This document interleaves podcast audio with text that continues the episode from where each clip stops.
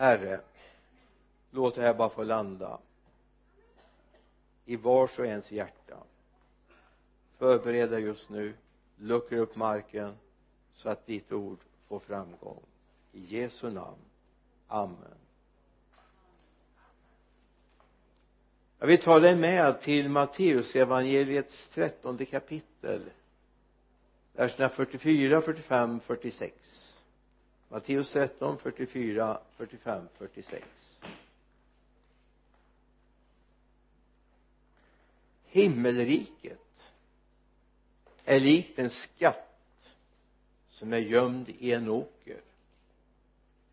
En man finner den och gömmer den. Och i sin glädje går han och säljer allt vad han äger och köper den åkern himmelriket är också likt en köpman som söker efter vackra pärlor. Och när han har funnit en mycket dyrbar pärla går han och säljer allt vad han äger och köper den. Det är inte så att åkern eller skatten är himmelriket inte heller pärlan utan det här är en bild så som eller likt en skatt. Likt en köpman. Det fanns ett uttryck man använde väldigt ofta i kristna sammanhang förr. Jag hör det sällan nu. Hoppas att det inte är anledning att inte den finns längre. Man talade om frälsningsglädje. Frälsningsglädje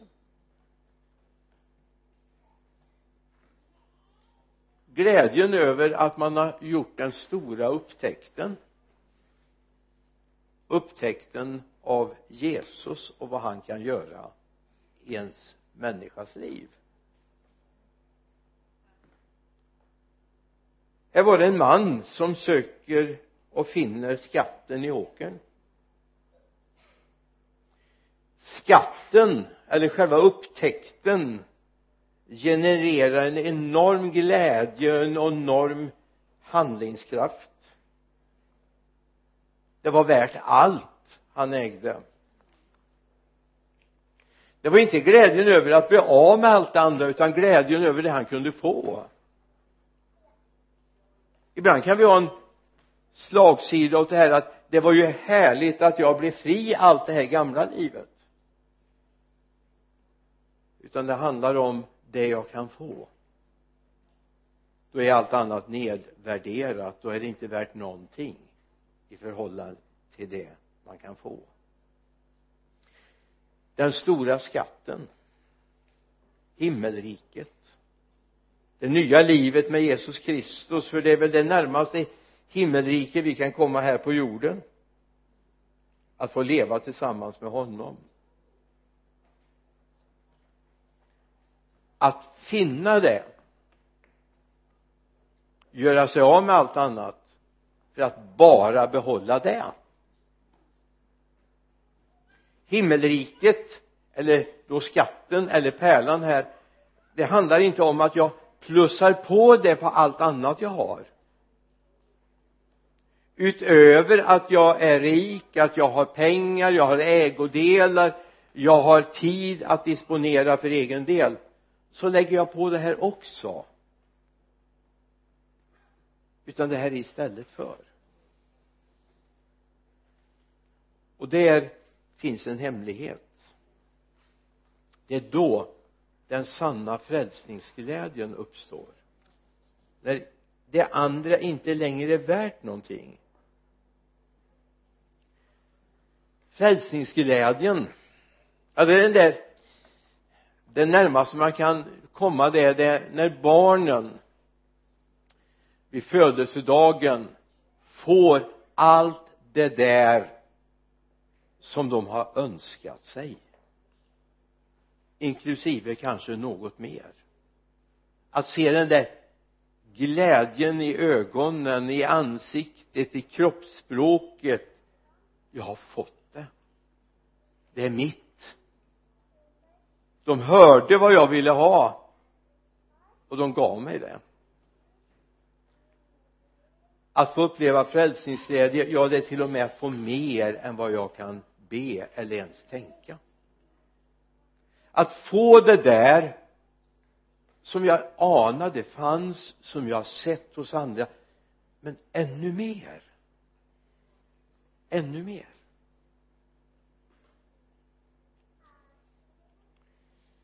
Det är viktigt att vi inte ser frälsningsglädjen som bara befrielseglädjen. Utan vi ser det som det där vi får. Jag ska komma till det om en liten stund. Vad är skillnaden? Vad är skillnaden?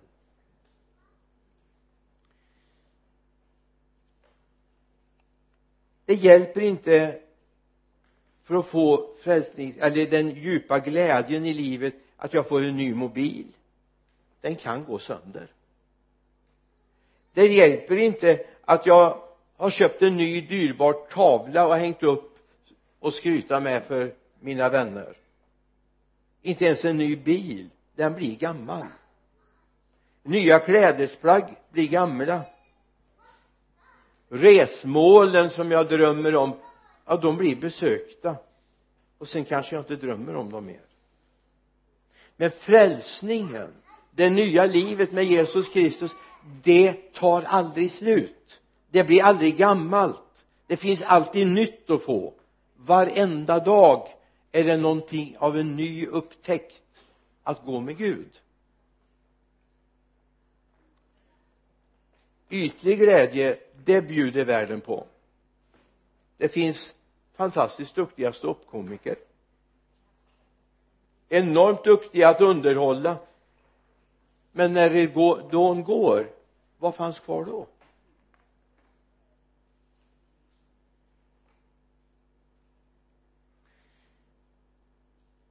Till och med kristna jagar efter upplevelser ibland. För att tillfredsställa sig. Istället för att tillfredsställa sig med Jesus och det nya livet som han ger. Paulus har upptäckt det här och pekar på det när han skriver till den där församlingen han har bekymmer med borta i Galatien. Nej i Filipperbrevet är det här. Förlåt mig. Filipperbrevet. Så skriver han till församlingen i det fjärde kapitlets fjärde vers.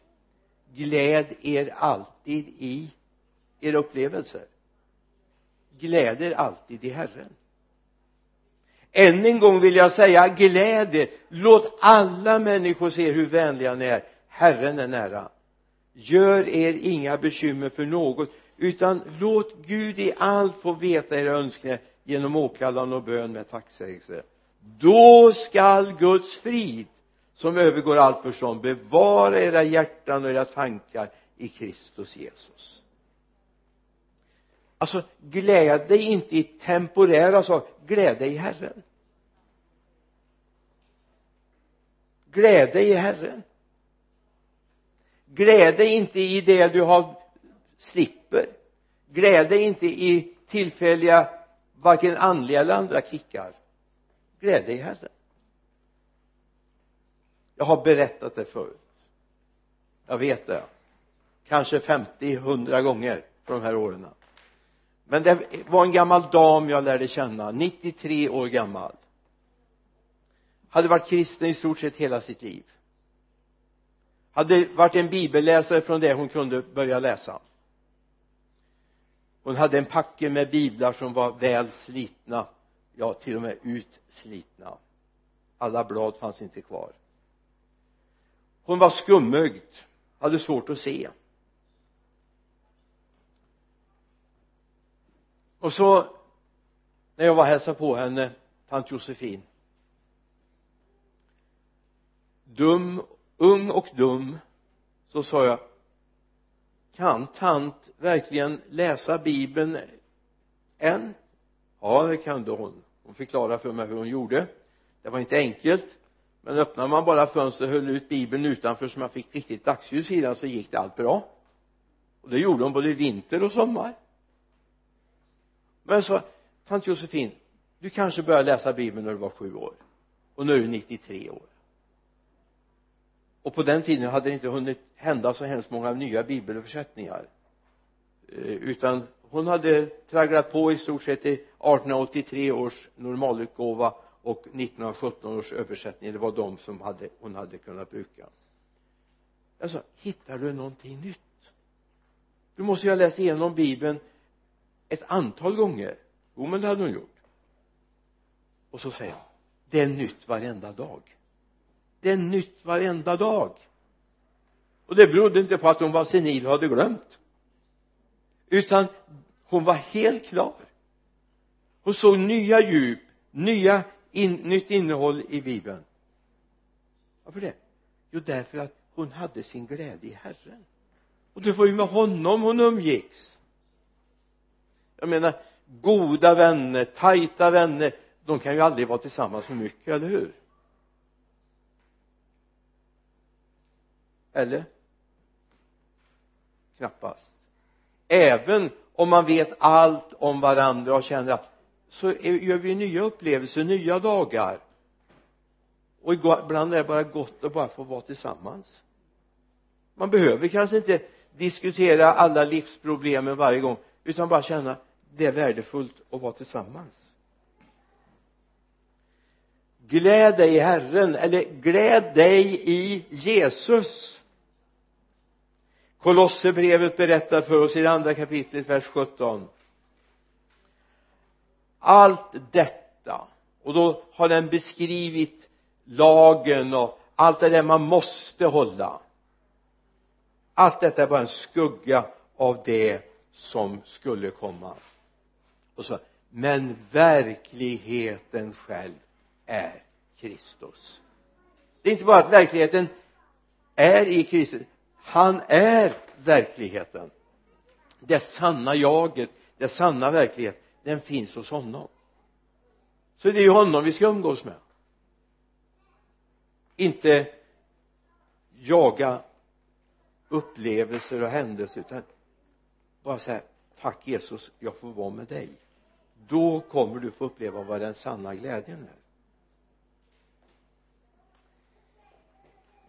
För Jesus är inte bara verkligheten sådär specifikt eller opers eller oprecis han är också verkligheten på ett mycket speciellt sätt. Om du går till första Johannesbrevets femte kapitel vers 12 13 den som har sonen har livet den som inte har Guds son har inte livet. Detta skriver jag till er för att ni ska veta att ni har evigt liv. Ni som tror på Guds sons namn. Och det namnet är ju Jesus. Eller hur? Men det förutsatte ju Johannes så att man anade eller förstod. Eller sammanhanget för, sätter ihop det. Den här sanna glädjen som skulle prägla oss mer. Alltså förlåt men ibland ibland bara, bara kanske bara ibland men allt för ofta ibland så ser vi ut som den som har sålt smöret fått pengarna men tappat bort dem. Eller den som la alla ägg i samma korg och tappade ut dem och slog sönder dem. Ibland ser vi ut så. Och jag hoppas inte det är så ibland ser vi ut som om alla världens bekymmer ligger på oss. Och ja men det, det räcker ju med de bekymmer vi har va? Var dag har nog av sin egen plåga säger bibeln. Men ibland ser vi ut som om vi har flera månaders bekymmer. Och ibland får vi allt skrapa rätt mycket för att hitta att någonstans där finns ändå Jesus va? Och det är viktigt att vi hittar Jesus. Så att vi får tag i själva glädjen och kärleken från honom. Kärleken till honom är grunden för glädjen. Kärleken till honom är grunden till glädjen. Den sanna glädjen. Det är inte så här att kärleken till den här världens prylar ger den sanna glädjen. Utan det är glädjen till honom. Eller kärleken till honom som ger den sanna glädjen. Och då är det, talar vi om den kärlek som betecknas i bibeln som agape. Det finns flera olika ordet kärlek används i flera sammanhang. Och det är den utgivande kärleken. Jag är beredd att ställa upp. Jag är beredd att ge mitt liv för det här. Jag köper inte bara åkern jag gräver upp skatten också. Jag förvaltar skatten. Det finns ett bibelsammanhang som är ganska spännande egentligen. Eh, det kommer igen två gånger i bibeln och det, du har det i psalm 124 eh, vers 7 det är det ena av tillfällena. Vår själ kom undan som en fågel ur fågelfängarens snara. Snaran gick sönder och vi kom undan. Och jag har hört dussintals predikningar över den texten. Fascinerande text egentligen. Finns i två, två sammanhang. Vad är bakgrunden? Jo man fångade fåglar, småfåglar. Och man gjorde det egentligen för att man skulle ha mat för dagen. I Sverige äter vi ju inte så mycket friflygande fåglar på det sättet. Eh, höns flyger väldigt dåligt så de är lättare att äta. Kalkoner är inte bra på att flyga heller. Jag var ute som pojk och jagade kalk ja det kanske man inte ska berätta men det hände att de vände. Och de benen var inte tillräckligt långa på den där lilla pojken när han skulle försöka komma undan. En kalkon kan nypa ganska rejält. Men här är bakgrunden den att fel person har försökt fånga för att förgöra. Och då är det klart så kan man tänka så här om snaran går sönder så visst är det något fascinerande i det. Att slippa gå under, eller hur? Det, det är väl helt fascinerande. Att slippa att gå under. Men vad är det det handlar om? Jo det handlar om att fågeln kommer ut i sitt rätta element. Glädjen i den här texten handlar om att fågeln hamnar i det rätta elementet där finns friheten. Inte så länge den sitter hos fågelfängarens i fågelfängarens snara. Då finns ingen glädje. Men det finns en glädje när man kommer loss ur den.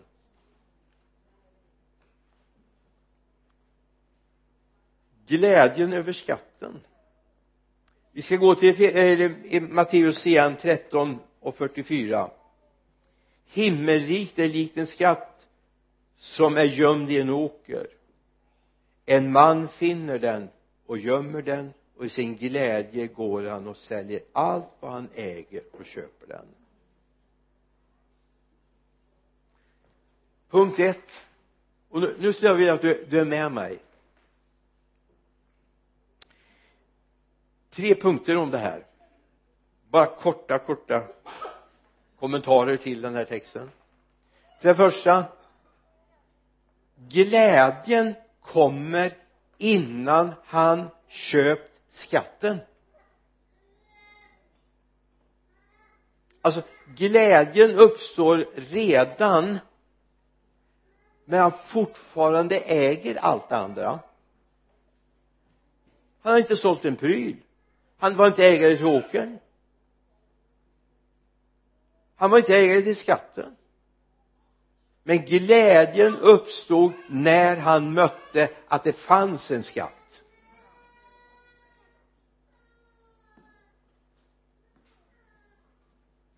Det här säger mig att frälsningsglädjen kan uppstå innan jag har förvärvat den.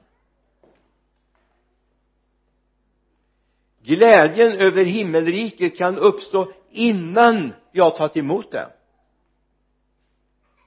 Och det ger i sin tur en drivkraft så jag går iväg och säljer och gör mig av med allt andra. Ibland har vi fått för oss att vi måste göra oss av med allt det andra så kanske glädjen kommer sen. men här blev själva glädjen drivkraften att göra sig av med allt det andra. Det var första kommentaren. Andra kommentaren. Priset var allt. Han avstod allt för att få skatten.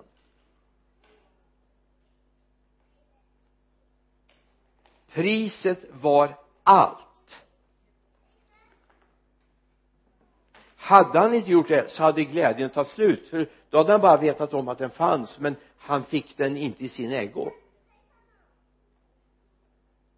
Så priset var allt. Och då kommer min fråga lite sådär retoriskt. Kostade Jesus dig allt? Jag vågar säga med ärligt hjärta inför Gud och människor det kostade mig allt. Totalt allt. Den dagen nollställde jag mitt liv. Men då fick jag allt också. Jag fick möjligheten att köpa skatten i åkern. Jag fick möjligheten att få del av skatten jag inte bara visste att den fanns där jag hade den i min ägo. Allt för många kristna lever med detta. De vet att den finns men de har den inte i sin ägo. Sen kommer den märkliga kommentaren. Det här kan vi nog ha räknat ut allihop, eller hur? Nu kommer jag till den kommentaren som jag inte har kunnat räkna ut som i stort sett slutar med ett frågetecken men jag vill skicka den med. Mannen köper hela åkern.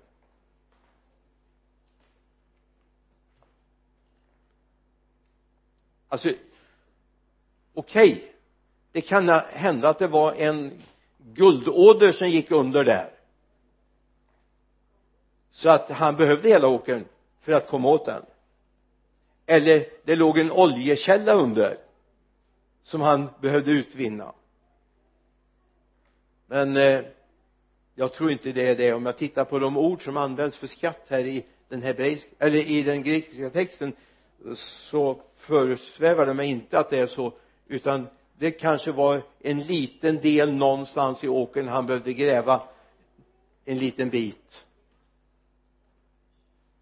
Men varför skulle han hela åkern?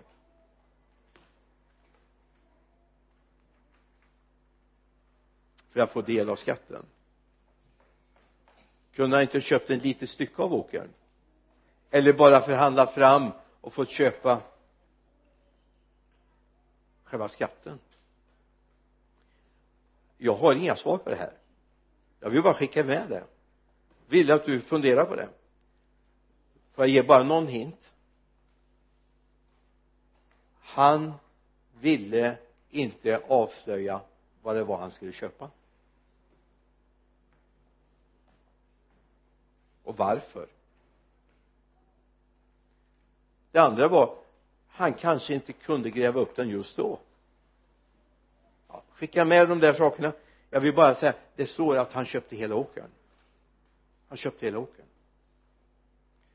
Spännande att se om, om, eh, om jag får några svar på frågan sen. det är viktigt att om vi ska ha del av skatten måste vi investera allt. Alltså det står allt här. Och jag, jag tittar även på den grekiska texten. Det står allt där också så det går inte att komma undan och säga att det var en del eller kapital eller räntan på kapitalet eller något sånt utan han blottställde sig. Skatten var så mycket värd. Så mycket värd. Så han totalt nollställde sig. vad är frälsningen värd för dig? Vad är det nya livet värt? Och hur mycket det nya livet vill du ha egentligen?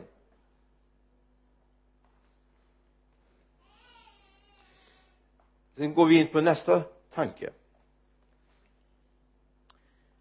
Glädjen över jag sa att det här skulle jag återkomma till. Glädjen över skatten och inte över det han blev fri ifrån glädjen inte att han är jätteglad nu är jag av med allt jag ägde. Nu är jag blottställd, halleluja. Och visst ja, jag fick en skatt också. Men ibland när vi hör vittnesbörd så handlar det väldigt mycket om det. Jag blev fri ifrån och det är ju underbart jag blev fri. Och så fick jag ju Jesus också. Det finns en risk med det tänkandet det är att ju längre det går från den där punkten när jag lämnade allt det gamla så kan ju den påverkan det hade på mitt liv och det jag ändå kände för det här börja falna. Falnar också glädjen över det nya livet då. Jag ser en risk i när vi sätter fokus på att jag blev fri ifrån missbruk jag blev fri ifrån droger jag blev fri ifrån eh, dåliga kamrater eller vad det nu kan vara eller ett dåligt leverne. Fokus måste ju ligga på det jag fick det jag tog emot. Eller får jag ta en ännu mera tuff bild då? Spänn på säkerhetsbältet nu. Mannen eller kvinnan som står vid altaret och ska gifta sig är förhoppningsvis glad för att det är han eller hon som står där jämte honom. För det är väl inte så att han är glad för att han slapp gifta sig med någon annan? Det var ju underbart. Jag slapp gifta mig med. Därför är jag glad idag. Hallå? Det är väl inte så det är. Jag är glad för Jesus för jag slipper djävulen.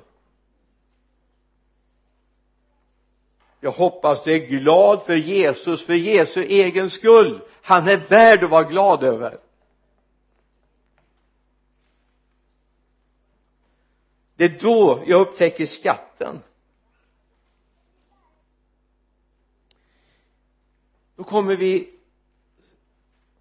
ytterligare till en bibeltext Matteus 6 19-21 Skam, samla inte skatter på jorden där rost och mal förstör och där tjuvar bryter sig in och skär. Samla er skatter i himlen där varken rost eller mal förstör och där inga tjuvar bryter sig in och skär. Ty där din skatt är där kommer också ditt hjärta att vara. Där kommer också ditt hjärta att vara vad är det som är värdefullt för dig? Vad är det som är värdefullt? Vad är det som är viktigt? Förmodligen är det där också din skatt är. Det är det som är dyrbart för dig.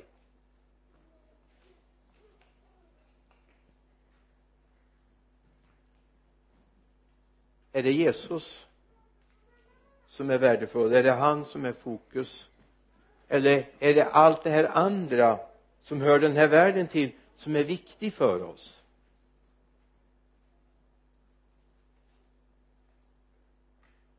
Ja, var är din skatt?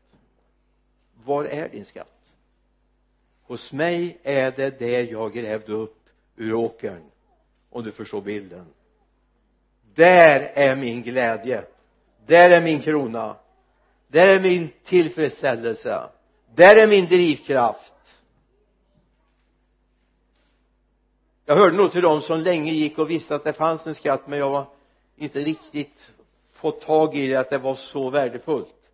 Det gick ganska lång tid innan jag gjorde den upptäckten. Men den dagen då var det inget annat som var värt någonting här i världen. Men Jesus är desto viktigare.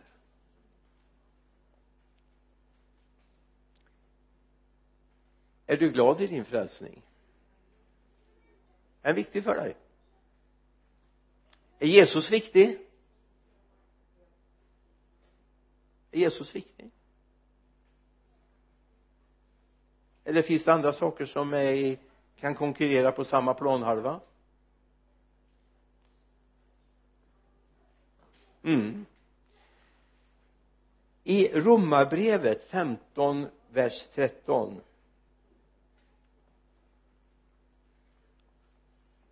må hoppets Gud uppfylla er med all glädje och frid i tron så att ni överflödar i hoppet genom den heliga andes kraft. En del av det vi har grävt upp ur skatten en del av det det är faktiskt att hoppets Gud blir viktig för oss eller ska vi säga hoppet som Gud ger? Gud är Gud. Gud är oföränderlig. Men det finns någonting hos Gud som kan presenteras som hoppet.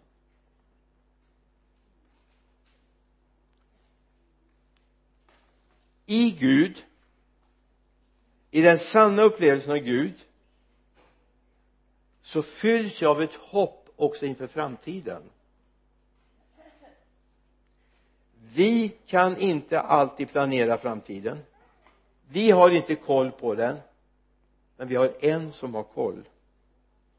Och framför allt den där dagen när timmarna och minuterna är slut dygnen är slut och det inte längre heter dag eller natt när den här världen är slut den dagen kommer. En del av oss kommer få gå via döden. Döendet alltså hur man dör på vilket sätt det kan vara smärtsamt ja. Men själva döden i sig för oss som älskar Jesus är en befrielse. Därför hoppets Gud fyller oss med glädje och frid i tron. Och om jag då förklarar vad ordet frid står för hoppets Gud fyller oss med glädje och frid så står det faktiskt han fyller oss med eh, glädje och ordning. Harmoni. Han fyller oss med framtidsharmoni. Fri från fruktan. Det finns ett hopp i honom det är han som ska öppna dörren för oss när vi är hemma hos Gud. Och då är det väldigt gott. Oerhört gott att vi har lärt känna honom här.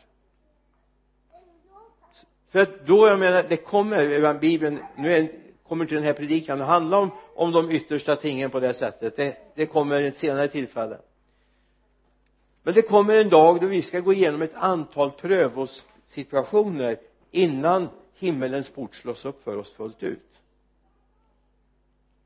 Är du med? Mm. och då kan man ju leva i en viss fruktan. Jag menar okej okay, för vi ska få igen vårt jordelivs gärningar står det bland annat. Om vi gjort gott eller ont. Och om vi har hanterat våra medmänniskor på rätt sätt och så vidare va. Det finns en mängd sådana här saker och då kommer min fråga behöver vi frukta? För det är ju han som står där. Jag tror inte på någon sankte Per. Jag tror på Jesus. Om jag känner att hoppets Gud har uppenbarat honom för mig fullt ut fullt ut då vet jag att dörren är öppen väl gjort du gode och trogne tjänare. Du var satt du det så ringa var var du trogen? Gå in i din herres glädje. Jag har ingen anledning att leva i någon annan oro. Jag har ingen anledning. Älskar vi Jesus okej okay, vi kan tycka mänskligt sett att vi misslyckas ibland. Vi tänker en felaktig tanke vi gör en felaktig handling vi är inte alltid så kärleksfulla som vi borde vara och så omsorgsfulla som vi borde vara. Men Gud kommer räkna oss till godo därför vi känner honom. Så att den dagen jag står inför himmelens port så möter jag en kärleksfull Jesus som öppnar för mig och säger välkommen in. När du var satt över det som ringa var var du trogen. Gå in i din herres glädje. Ett sista bibelord. Hebreerbrevets första kapitel.